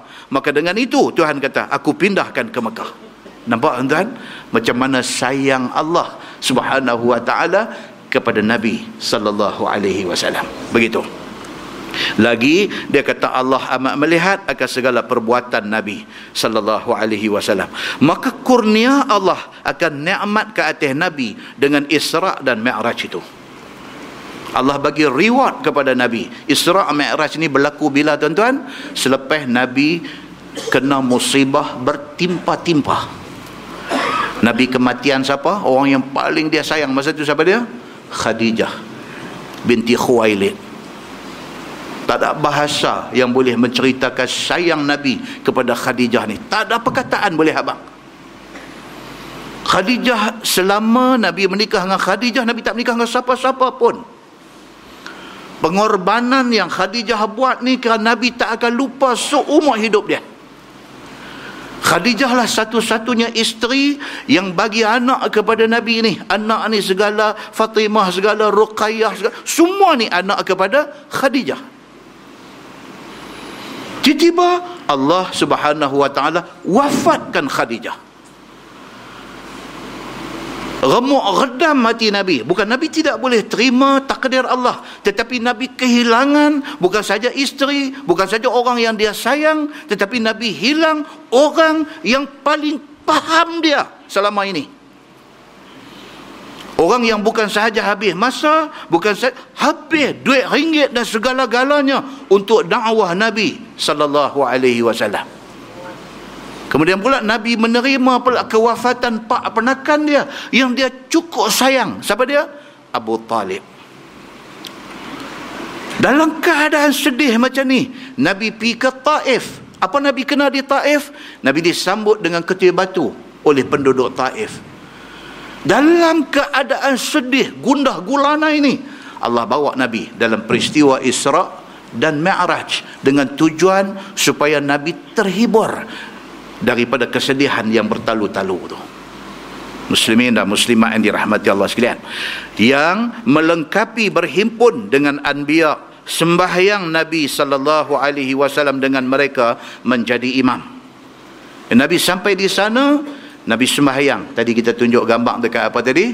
Dekat Masjid Burak. Nabi jadi imam sembahyang dan mengimamkan anbiya lain semua. Maka kurnia Allah atas nikmat ke atas Nabi sallallahu alaihi wasallam dengan Isra dan Mi'raj itu dibawa naik ke langit melihat keajaiban Allah Subhanahu wa taala. Dan bermunajat Nabi sallallahu alaihi wasallam dengan Allah Subhanahu wa taala.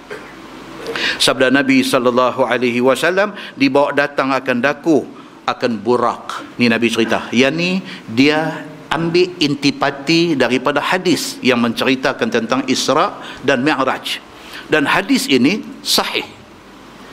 Ada di dalam sahih Bukhari dan Muslim, ada dalam Bukhari saja, ada dalam Muslim sahaja. Apa yang dia nak cerita ni? Masa di Mekah, dibawa mai kepada Nabi satu menatang, nama menatang tu Burak. Ha, yang tu yang dia bubuh nama Burak Oil. Burak Oil. Amal buh minyak tu. Dia kenjui sekali. Kan? Dia kenjui masuk pari tu ya ha hanya hanya pasal. Burak. Iaitu menatang putih. Dia kata yang kata burak ini menatang color putih. Tak ada tampung apa. Putih. Satu body putih besar sedikit daripada himar dan kecil sedikit daripada bagal. Tiada jantan dan tiada betina dia kata. Menghantar kakinya pada tempat sehabis mata memandang. Dia sekali lompat tak nampak dah. Dia sekali lompat tak nampak dah.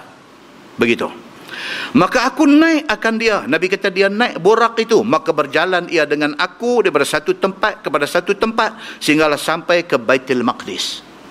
Borak tu sampai di Baitul Maqdis dekat pintu apa tadi kita beritahu tadi? Ni duk test balik ni. Pintu apa tadi? Pintu Morocco. Pintu Morocco. Sampai di situ dia tambat borak dia di situ. Dan kata dalam riwayat yang berbagai-bagai semua nabi-nabi pun kalau pergi ke sana akan tambat di tempat yang sama. Begitu maka ditambat borak itu pada halqah ataupun gelang halqah apa? Satu ring yang ada di situ. Tambat di situ. Yang menjadi tempat tambat padanya para anbiya akan kenaikan mereka ketika mereka datang ke tempat itu. Memang tempat parking di situ. Dia kata maka aku sembahyang padanya dua rakaat. Aku menjadi imam kepada anbiya dan malaikat dan sebagainya.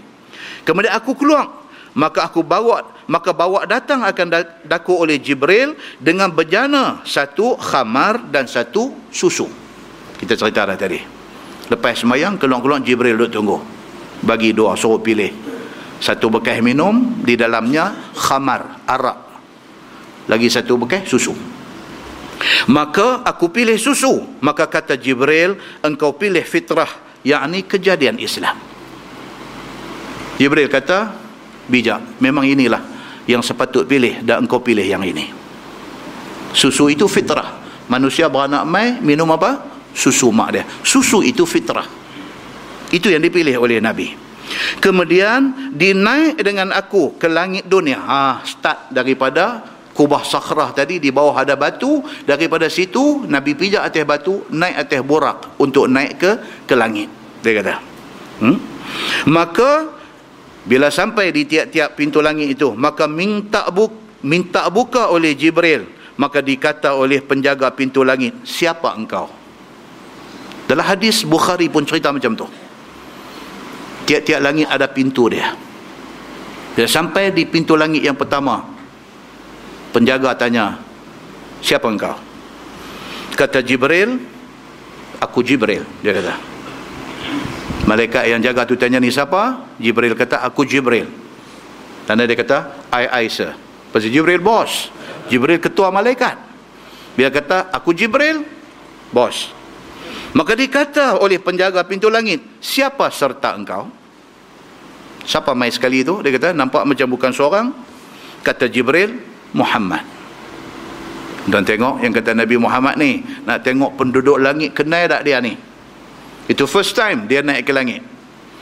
Bila Jibril bila bila penjaga pintu langit tanya siapa? Jibril kata aku Jibril. Penjaga pintu langit kata tu siapa tu? Mai sekali. Jibril jawab apa? Muhammad. Sepatah ya dia jawab. Muhammad. Maka dikata telah dipanggilkah dia? Malaikat tahu dah. Penjaga pintu langit tahu dah. Maka kata malaikat penjaga pintu langit ni adakah sudah time Allah panggil dia? Mana malaikat yang menjaga pintu langit? Sudah maklum. Sudah dapat sikla. Sudah dapat perkeliling kata akan naik satu orang hamba aku yang sangat istimewa. Nama dia Muhammad. Bila tanya aja Jibril kata ni yang main dengan aku ni Muhammad. Terus dia kata apa adakah sudah time? Tuhan panggil dia. Makna dah tahu.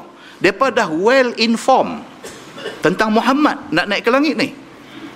Maka kata Jibril ya telah dipanggil akan dia. Macam tu tuan-tuan. Telah dipanggil akan dia.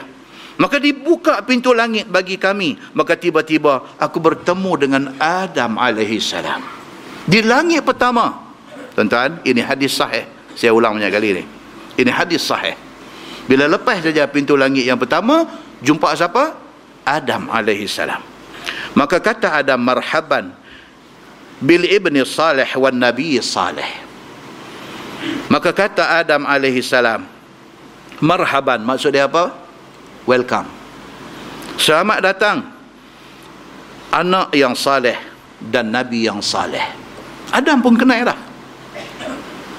Tak ada pergi duduk tengok lagu Pelotum Pelotum tum tum tum. Tak nak kenal dah. Jumpa jumpa Adam tu Adam tengok tahu dah ini Muhammad.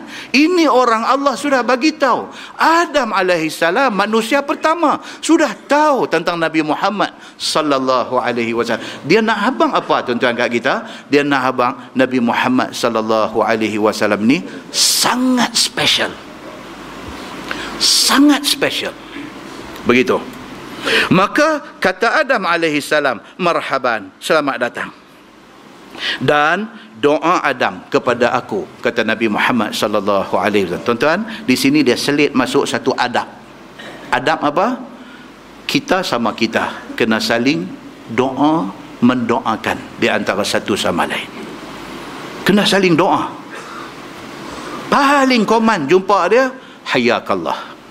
Paling koman hayakallah apa makna hayakallah orang Arab kan dia kalau jumpa ya dia kata assalamualaikum ya akhi. Hayakallah hayakallah makna dia Allah bina satu rumah kepada kamu di dalam syurga Allah. Itu doa dia. Allah sediakan kepada kamu satu rumah di syurga. Simple word. Hayakallah barakallahu fik. Allah yubarik fik Perkataan-perkataan simple macam ni mau selalu duk ada di mulut kita. Apatah lagi menjelang pilihan raya. Teruk sangat, teruk sangat. Hana sokong parti apa tu hang punya pasal tapi sampai duk maki hamun orang ni apa cerita? Tak mau macam tu. Kita tahu dia parti apa, kita parti apa, jumpa doa dekat dia. Mat, kalau satu hari Allah bagi petunjuk, bagi hidayah dekat dia, Allah berkati hidup dia, takkah dia faham perjuangan kita? Pada duk maki dia, duk kata macam-macam. Jangan, tuan-tuan. Muslimin dan muslimat yang dirahmati Allah sekalian. Lepas bubar parlimen, kita bubar kuliah kita. tak boleh. Masalah dengan orang ni kan. Tuan pun tahu baru ni viral pula. Dia kata saya Habis kata rentua ni umur 90 Tak boleh jadi Perdana Menteri. Dia pakat maki saya Ya Allah tuan-tuan. Ni muka ni dia maki. Tak kesian kah? Kuliah tu Dua tahun lepas. Dua tahun lepas man. Eh? Kuliah dua tahun lepas. Masa tu Tak ada Tak ada cerita lagi pun Pasal dia Tak ada cerita pun. Tiba-tiba Nama dia naik dicalonkan untuk jadi Perdana Menteri dia pergi guntin balik hak kuliah kita dua tahun lepas tu lempar masuk dalam masyarakat ni orang kata saya mengulas isu semasa. Buta saya kena maki. Tak pernah jawab malam ni saja buat masuk selingan tu. Buta kena maki. Politik punya pasal pergi jadi macam tu. Apa ni muslimin dan muslimat yang dirahmati Allah sudah sudahlah kita perbetul diri kita pasal kita tak tahu kita nak mati bila biar kita mati Allah boleh welcome kita Allah terima kita sebab kita mati sebagai orang yang beriman kepada dia muslimin dan muslimat yang dirahmati Allah sekalian Nabi sallallahu alaihi wasallam lepas pintu langit yang pertama jumpa Adam. Adam Nabi kata apa? Adam doakan aku. Adam doakan kebaikan untuk Nabi sallallahu alaihi wasallam. Kemudian terus lagi dia kata, maka dibukalah pintu langit bagi kami. Maka tiba-tiba aku bertemu dengan Adam, Adam doa kepada aku. Kemudian naik aku ke langit yang kedua. Maka menuntut buka pintu oleh Jibril, maka dikata oleh malaikat penjaga pintu langit, siapa engkau? Dia kata aku Jibril. Siapa serta engkau? Dia kata Muhammad.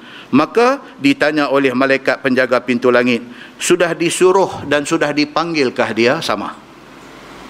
Jibril kata ya, sudah dipanggil. Maka dibuka, masuk. Bila masuk sahaja dia kata, tiba-tiba aku bertemu dengan dua anak khalah yakni saudara sebelah ibu iaitu Nabi Allah Yahya dan juga Nabi Isa alaihi salam di langit yang kedua jumpa dengan Nabi Yahya Nabi Yahya ni bin apa tuan-tuan bin Zakaria bin Zakaria dan juga Nabi Allah Isa alaihi salam. Nabi Isa dengan Nabi Yahya dengan Nabi Zakaria depa ni related. Depa ni adik-beradik. Adik-beradik sebelah sebelah mak. Sebelah Maryam adik-beradik. Nabi Muhammad jumpa balik ni dengan Nabi-Nabi ni. Jumpa dengan Nabi Yahya yang dah wafat berapa lama dengan Nabi Isa yang belum wafat. Jumpa di situ. Dan maka manakala keduanya berjumpa mereka berkata marhaban bil akhi salih wan nabi salih. Selamat datang wahai anak yang baik dan juga nabi yang baik. Doa macam tu dan didoakan bagiku dengan kebajikan oleh kedua-dua itu. Sama juga Nabi Yahya pun doa Nabi Muhammad Nabi Isa alaihi salam pun juga doa kepada Nabi Muhammad. Kemudian naik aku ke langit ketiga. Maka minta dibuka pintu oleh Jibril. Maka dikata siapa engkau? Katanya aku Jibril. Dikata siapa dengan engkau? Katanya Muhammad. Maka dikata dah dah dah disuruh panggilkah dia? Ya telah disuruh panggil. Maka dibuka pintu langit Dan tiba-tiba aku bertemu Dengan Nabi Allah Yusuf alaihi salam. Itu langit ke berapa tuan? Langit ketiga Jumpa siapa? Nabi Yusuf alaihi salam. Apa kata dalam hadis dan sesungguhnya diberi akan dia setengah daripada keelokan. Itu Nabi Yusuf. Nabi Muhammad first time tengok Nabi Yusuf. Mai dalam hati dia apa? Masya Allah dia kata Nabi Yusuf ni segala segak yang ada atas muka bumi ni ada ke dia. Segak Nabi Yusuf ni. Maka kata Yusuf marhaban bil akhi salih wan nabi salih sama juga ucap selamat datang dan Nabi Yusuf mendoakan kepada Nabi Muhammad sallallahu alaihi wasallam. Naik ke langit yang keempat maka minta buka pintu oleh Jibril. Maka dikata siapa engkau? Maka dikata kepadanya aku Jibril. Ditanya siapa serta engkau? Katanya Muhammad. Maka ditanya adakah dia telah dipanggil? Kata Jibril ya sudah dipanggil. Dibukalah pintu langit yang keempat. Tiba-tiba aku jumpa Nabi Idris alaihi salam. Tu langit ke berapa tu? empat Tu saja tanya, takut lena. Kan? Takut lena yang duk tanya tu bukan bukan saja tak ada tujuan tanya. Jumpa Nabi Allah Idris alaihi salam. Maka berkata ia marhaban bil akhi salih wan nabi salih. Dan doa Nabi Idris bagi aku. Tiap-tiap langit jumpa nabi-nabi tidak ada lain melainkan doa yang baik-baik. Satu benda kita nak ambil daripada Isra dan Mi'raj ini apa dia? Doakan kebaikan kepada semua orang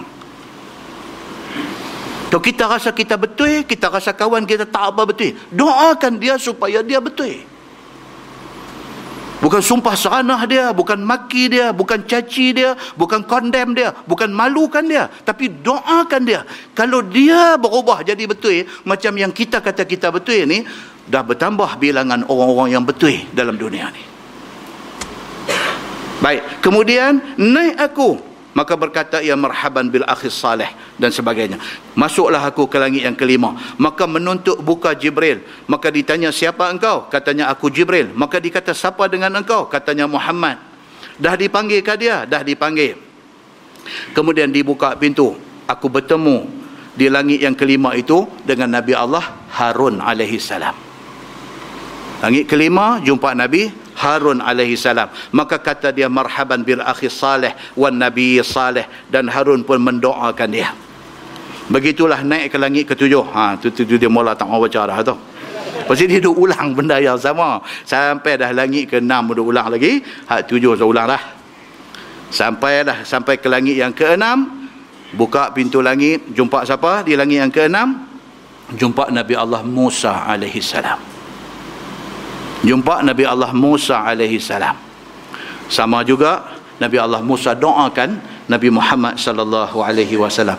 Perjalanan diteruskan ke langit yang ketujuh. Bila dibuka saja pintu langit yang ketujuh dia jumpa siapa? Maka dijumpanya di sana Nabi Ibrahim alaihi salam. Kita nampak bulan lepas kita baca cerita tentang Nabi Ibrahim alaihi salam. Memang istimewa Ibrahim ini. Memang istimewa tu kategori dok naik tadi. Langit satu langit dua langit tiga. Langit last sebelum sidratil muntaha. Siapa yang Nabi Muhammad jumpa? Nabi Ibrahim alaihi salam. Memang tidak silap. Nabi Ibrahim ini sangat istimewa selepas daripada Nabi Muhammad sallallahu alaihi wasallam. Begitu. Maka kata ia maka didoakan oleh Ibrahim alaihi salam kepada aku. Maka tiba-tiba Ibrahim alaihi salam bersandang di Baitul Ma'mur. Dia kata ini tuan-tuan dalam hadis sahih. Sebut macam ni. Tuan-tuan buka di dalam as-sahihain di dalam sahih Bukhari dan Muslim pun sebut dalam Bukhari saja pun sebut dalam Muslim saja pun sebut. Nabi Allah Ibrahim alaihi salam di langit yang ketujuh bila Nabi Muhammad masuk tengok dia duduk bersandang dekat dekat Baitul Ma'mur. Baitul Ma'mur ni apa dia tuan-tuan? Satu tempat seumpama Baitullah di atas muka bumi. Saya dah baca ada hadis ni di masjid Brown Garden kalau tak silap. Masjid Brown Garden Penang. Kita dah baca ada hadis ni. Baitul Ma'mur ni. Hiyal Kaabah adalah hadis kata. Dia duduk bertentangan dengan dengan Kaabah di bumi. Cuma dia menjadi tempat tawaf siapa malaikat Allah al-muqarrabun. Malaikat tawaf di sana kita duduk tawaf di bawah ni. Bila Nabi Muhammad sallallahu alaihi wasallam sampai di langit ketujuh tengok-tengok Nabi Ibrahim duduk sandang di situ. Duduk sandang dekat Baitul Ma'mur. Dan masuk akan dia yang ni akan Baitul Ma'mur tu tiap-tiap hari 70 ribu malaikat. Tiap-tiap hari 70 ribu malaikat masuk tawaf di Baitul Ma'mur itu Kemudian tiada kembali mereka itu lagi ke ke Baitul Ma'mar itu apabila keluar. 70 ribu tawah tawah tawah keluar, keluar tak balik mai dah. 70 ribu lain pula masuk, tawah tawah tawah tawah keluar tak balik mai dah. Esok 70 ribu lain pula masuk, tawah tawah tawah keluar tak mai balik dah. Tuan-tuan boleh bayangkan berapa ramai malaikat doa ada di atas muka bumi ini? Ramai tuan-tuan. Mereka ini semua adalah adalah kaki tangan Allah allazi yang mereka ini la ya'sunallaha ma amarahum. Depa ini tidak pernah mender, menderhakai Allah atas apa juga perintah yang Allah bagi dekat depa punya ramainya malaikat ni. Kemudian dibawa dengan aku kepada kayu syajaratul muntaha ataupun sidratul muntaha. Maka tiba-tiba daunnya seperti telinga gajah. Tuan-tuan saya ulang lagi sekali ini hadis sahih yang kata sidratul muntaha ni ada daun. Daun dia besar-besar sebesar telinga gajah dia kata. Dan tiba-tiba buahnya seperti geriba ayam. Geriba tu geriba. Orang Arab dia bila semelih kambing ke apa ke semua kulit hak dia lapah tu dia jahit balik dia bubuh ayam. Buat tempat simpan ayam. Dia panggil benda tu dia panggil geriba. Dan dia boleh jadi sejuk macam duduk dalam peti ais. Ni geriba ni dia boleh jadi sejuk macam ayam kita buah dalam peti ais. Yang kata pokok ni sidratul muntaha ni pokok dia ni dalam Bukhari cerita dalam Muslim indah cantik ni tak tahu nak abang.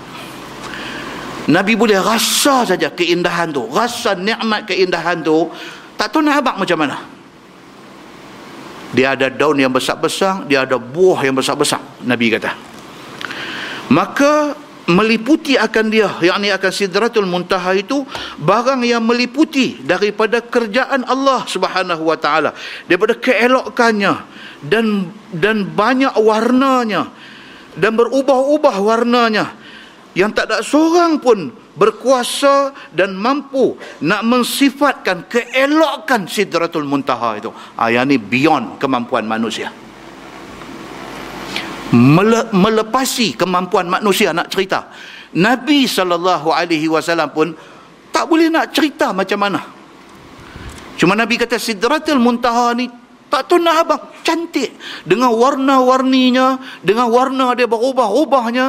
Nabi kata cantik tidak ada satu manusia yang mampu nak terangkan sifat cantik itu.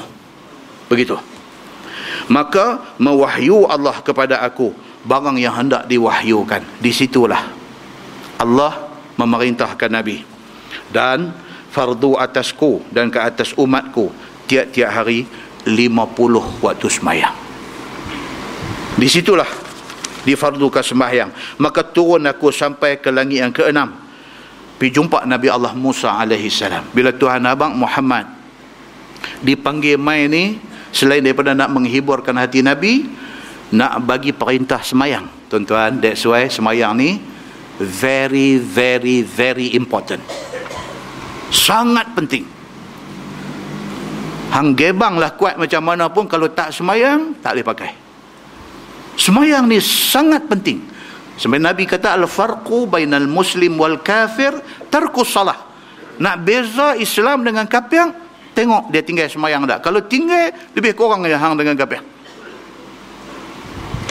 Dan perintah semayang ni, dia tak macam perintah lain. Perintah lain padan dengan Allah buat turun ayat Quran, suruh buat. Tapi semayang, Allah specially invite Nabi naik pergi sampai melepasi langit ketujuh, nak habang kata kena semayang. Itu aja. Nabi sallallahu alaihi wasallam kata dia dengar yang tu 50 waktu dia tak kata apa. Dia keluar daripada depan Allah dia pergi jumpa Nabi Musa alaihi salam. Lagi sekali sahabat tuan-tuan ini hadis sahih. Pergi jumpa Nabi Musa alaihi salam. Maka kata Musa apa yang difardukan oleh Tuhan engkau ke atas umat engkau kata dia Allah suruh semayang 50 waktu sehari semalam Nabi Muhammad habaq dekat Nabi Musa. Allah suruh semayang 50 waktu. Kata Musa, balik Muhammad kepada Tuhan engkau, minta diringankan. Maka umat engkau tidak akan mampu buat 50 waktu semayang. Nabi Musa kata tersadu cari pasal. Pergi balik jumpa Tuhan, abang ni 50 ni semua memang mereka tak akan mampu buat. Pergi bagi tahu. Maka aku telah cuba jumpa Allah Subhanahu wa taala. Mohon supaya diringankan. Maka umat engkau tidak akan mampu untuk melakukannya. Cuba aku dah cuba benda ni kepada Bani Israel dengan dua rakaat pagi dua rakaat tengah hari dan dua rakaat petang. Maka lemah mereka itu daripada melakukannya. Nabi Musa kata apa? Bani Israel umat aku aku try mereka tiga kali ya. Pagi semayang dua rakaat tengah hari dua rakaat petang dua rakaat tu pun merambung habis. Dua dua dua aja. Habis merambung tak boleh buat. Dia kata Bani Israel surrender mereka tak boleh buat. Semayang tiga waktu tiap-tiap satu waktu dua rakaat dua rakaat dua rakaat mereka tak boleh buat maka sabda Nabi sallallahu alaihi wasallam maka baliklah aku menghadap Tuhan aku sembahkan kepada Tuhan ya rab khaffif an ummati Nabi kata apa? Wahai Tuhanku, ringankanlah ke atas umat aku. Maka dikurangkan daripada aku lima waktu semayang. Pergi balik jumpa Tuhan. Lima puluh ni berasan lagu Haji Me'er tak boleh buat. Duk perasan lagu Haji Aziz tak boleh buat. Duk perasan lagu, duk-duk abang lagu tu. Okey, Tuhan kata tak apa, potong lima. Tinggal empat puluh lima waktu. Hmm. Cikgu Zamri bukan tak pergi sekolah. Duk mayang saja tak pergi sekolah. Tak boleh nak pergi sekolah. Pasal apa? Semayang lima puluh waktu. Okey. Aku balik kepada Musa dan kata kepada dia, Tuhan dah bagi diskaun lima. Tuhan potong lima waktu. Sudah dikurangkan lima. Kata Musa, umat engkau tak akan kuasa melakukannya. Baliklah minta kepada Tuhan supaya diringankan. Eh Musa kata tak boleh. Pun tak boleh buat. Pihak abang betul-betul kat Tuhan. Pun tak akan boleh buat. Musa ni sebagai orang tua. Dia kata lagu tu. Sabda Nabi, maka sentiasalah aku ulang alik, ulang alik, ulang alik daripada Musa naik pergi jumpa Tuhan minta kurang dan sebagainya dan dikurangkan daripada 50 dikurangkan 5 5 5 sehinggalah firman Allah ya Muhammad lima semayang pada tiap-tiap sehari semalam sampai last Tuhan kata okeylah Muhammad lah ni macam ni lah sehari semalam buat lima ya Tuhan kata tiap-tiap satu sembahyang itu pahala sepuluh walaupun buat lima tiap-tiap satu tu sepuluh lima, lima puluh juga. Hang dapat macam hak perintah awal tapi kerja diringankan. Tuhan kata lagu tu. Maka demikian itu lima puluh semayang. Equivalent sama macam semayang lima puluh kali juga. Dan barang siapa yang cita-cita dengan kerja kebajikan maka tiada jadi ia. Lagi satu, Tuhan kata dekat Nabi Muhammad. Di kalangan umat hang esok kalau ada niat nak buat baik. Niat nak buat baik maka tiada jadi ya tiba-tiba tak jadi buat kan tadi daripada pejabat tadi dia kata dah malam ni Ustaz Samsuri mai simpang 4 tahun buluh nak pi ya niat nak mai okey tahu ke tujuh tadi bini kata abang malam ni jom pi kena tom yam mana tu yang kata bini ni kan dia kata jom malam ni pi kena tom yam mana ke Ish, dia kata dia ingat nak pi mengaji Oh janganlah kata esok dah ada kerja dah jomlah tom yam Allah abang bukan selalu pi. Hmm, dia kata okey tom yam lah. Dapat tak pahala dia ni? Dapat tak? Dia kata dia dah niat dah bercita-cita nak buat satu kebajikan. Tiba-tiba tak jadi. Disurat dan ditulis baginya satu pahala. Dapat juga. Tuhan kata bagilah. Dah dia niat tadi bagi satu lah kata. Ni Syekh Tom Yam ni dapat juga satu. Aduh. Tapi kes ni kena original lah. Tak boleh tiap-tiap hari lagu duduk makan satu-satu-satu. Tak boleh. Tuhan tahu. Yang ni memang niat nak main sungguh. Tak tahu tak jadi. Satu. Dapat. Tuhan abangkan Nabi Muhammad. Muhammad selain daripada 50 waktu dah tinggal 5 waktu. Ada lagi bonus aku bagi dekat umat hang ni. Apa dia bonus dia? Niat nak buat baik. Tiba-tiba tak jadi buat. Dapat satu pahala bonus untuk umat Muhammad dan jika ia buat maka ditulis kepadanya 10 pahala duk ingat daripada pejabat ni kata aku malam ni nak kena ni ya nak kena pergi masjid mentang bodoh dan main sungguh 10 10 tu pahala pahala menunaikan niat dia pahala duduk dalam majlis ilmu tu lain lagi lagi besar punya pahala ni tuan-tuan duduk malam ni ni dalam hadis lain hadis sahih yang lain kata apa satu orang kebetulan lalu Wih, dia tengok apa ramai malam ni ni? Ceramah politik ke? Ha. Dia ada ingat lagu tu. Nak masuk parking apa selit-selit motor masuk. Masuk main pun duduk-duduk tenggek tepi kolah ya. Dia ni malaikat habang kat Tuhan. Malaikat kata ada seorang hamba engkau rajulun khata. Malaikat kata satu orang hamba yang banyak buat salah, banyak berdosa. Nakai punya syekh dia ni dia kebetulan inna ma marra malaikat kata dekat Tuhan dia lalu dia bukan nak main mengaji dia kebetulan lalu dia tengok orang ramai dia singgah dia singgah-singgah duduk-duduk dengang terus melekat dengang malaikat kata dekat Tuhan ni macam mana nak kira dia ni ni dia tak ada niat nak main dia dia kebetulan lalu kemudian dia singgah dan dia ni abdun khata satu orang yang banyak buat buat dosa, buat salah. Ni nak kira macam mana? Tuhan kata apa dekat malaikat? Walahu ghafartu. Tuhan kata bagi dia ni keampunan aku. Masya Allah tuan-tuan. Tambah hak memang niat nak main, main pula duduk bersila ni, ngaduk tengok jam ni 9.45 dah. 9.45 dia tak berhenti lagi. Apa tuan-tuan? keampunan Allah Subhanahu wa taala. Tapi kalau tuan-tuan duk maki saya lah hati rugilah. Tak boleh. Sikit lagi, tiga baris lagi habis. Tiga baris lagi. Dan barang siapa cita-cita nak buat jahat, yang ni bonus kepada umat Nabi Muhammad. Barang siapa cita-cita nak buat jahat dan tidak buat, maka tiada ditulis apa-apa. Dia memang niat nak buat jahat. Dia kata, tak guna nanti 9.45 tak nanti lagi. Aku nak pergi buka angin kereta dia. Dia hangat dia, dia pergi buka angin tayar kereta. Kan? Niat tu tak tulis. Tak ada apa. Tadi niat nak buat baik, tiba-tiba tak buat, dapat satu. Niat nak buat jahat. Niat nak buat jahat, tiba-tiba tak buat. Tak tulis apa. Pasal tak buat. Dan jika dikerjakannya, tapi kalau dia niat nak buat jahat, dia buat sungguh, ditulis satu kejahatan.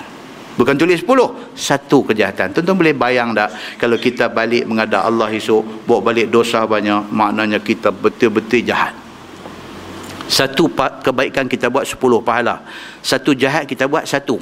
Tiba-tiba kita balik menghadap Allah, bawa balik kejahatan lebih banyak daripada pahala. Makna kata sepanjang hidup kita, kita banyak buat jahat. Nauzubillah min zalik. Maka turun aku, yakni Nabi sallallahu alaihi wasallam sampai kepada Musa, aku habang kepada Musa. Kata Musa kepada aku, balik menghadap Tuhan engkau, minta korang lagi. Dah tinggal lima dah Pergi habak kat Nabi Musa Nabi kata minta kurang sikit lagi Pasal umat aku Bani Israel Tiga waktu ya Dua, dua, dua pun mereka tak boleh buat Hang lima tau Lima waktu pula subuh dua Lohong empat Asang empat Maghrib tiga Aisyah empat. Tak masuk lagi Pidu buat Qabliyah Ba'diyah Zohong empat-empat lagi. Ada macam ni Mereka tak boleh buat eh Nabi Musa kata Maka aku kata kepada Musa aku tidak aku telah pun berulang-ulang berulang alik jumpa Tuhan sampai aku sudah berasa malu. Nabi kata aku malu dah. Sampai lima pun nak pergi minta korang lagi ayat muka. Nak buh tang mana Nabi kata tak dah tak mau jumpa dah. Dan hadis itu riwayat Syaikhan Bukhari dan Muslim. Kuat dah hadis tu?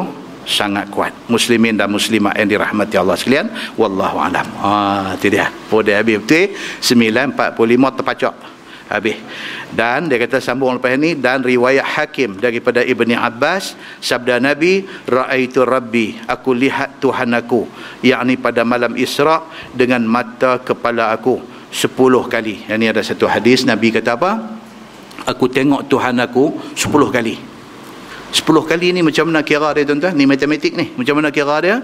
Naik-naik tu menghadap Tuhan. Satu. Tuhan abang kata lima puluh semayang. Turun mai jumpa Nabi Musa. Naik pula dua. Potong lima. Daripada lima puluh tolak lima. Dua ada lagi empat puluh lima. Turun, naik, turun, naik sembilan kali. Sembilan kali kali lima jadi 45 maksudnya 9 kali jumpa termasuk hak jumpa mula tadi 10 kali jumpa dalam hadis dia kata apa Nabi kata raaitu rabbi. Aku melihat Tuhan aku dengan mata kepala aku. Pada malam Isra 10 kali. 10 kali itu kira dia macam tadi. Jumpa mula sekali kemudian duk minta korang semayang tu 9 kali. So total dia naik pergi menghadap Allah 10 kali. Nabi Muhammad tengok Allah 10 kali. Macam mana? Tu saya tanya. Tu saya tanya. Pasal apa? Bukan kerja kita nak tanya. Macam mana Nabi tengok Allah ni ada arah ke... No, no, no, no. Tu saya duk tanya benda tu. Tanya tu semua, cari pasal. Macam mana yang diceritakan, kita dengar dan kita beriman. Habis. Baik.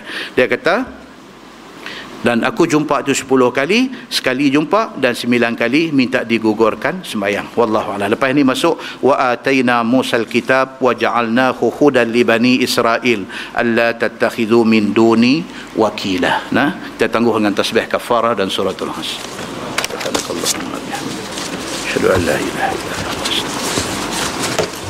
bismillahirrahmanirrahim.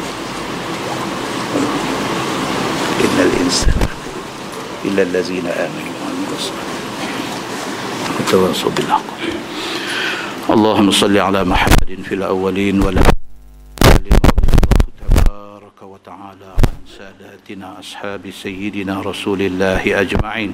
بسم الله الرحمن الرحيم. الحمد لله رب العالمين. حمدا يوافي نعمه ويكافئ مزيدا يا ربنا لك الحمد كما ينبغي لجلال وجهك الكريم وعظيم سلطانك. رضينا بالله ربا وبالإسلام دينا وبمحمد نبيا ورسولا. اللهم افتح علينا فتوح العارفين. وارزقنا فهم النبيين. بجاه خاتم المرسلين. اللهم فقهنا في الدين وعلمنا التأويل واهدنا صراطك المستقيم. اللهم أرنا الحق حقا وارزقنا اتباعه وأرنا الباطل باطلا وارزقنا اجتنابه. اللهم اجعل جمعنا جمعا مرحوما وتفرقنا من بعده تفرقا معصوما. وصلى الله على محمد وعلى آله وصحبه وسلم. والحمد لله رب العالمين السلام عليكم.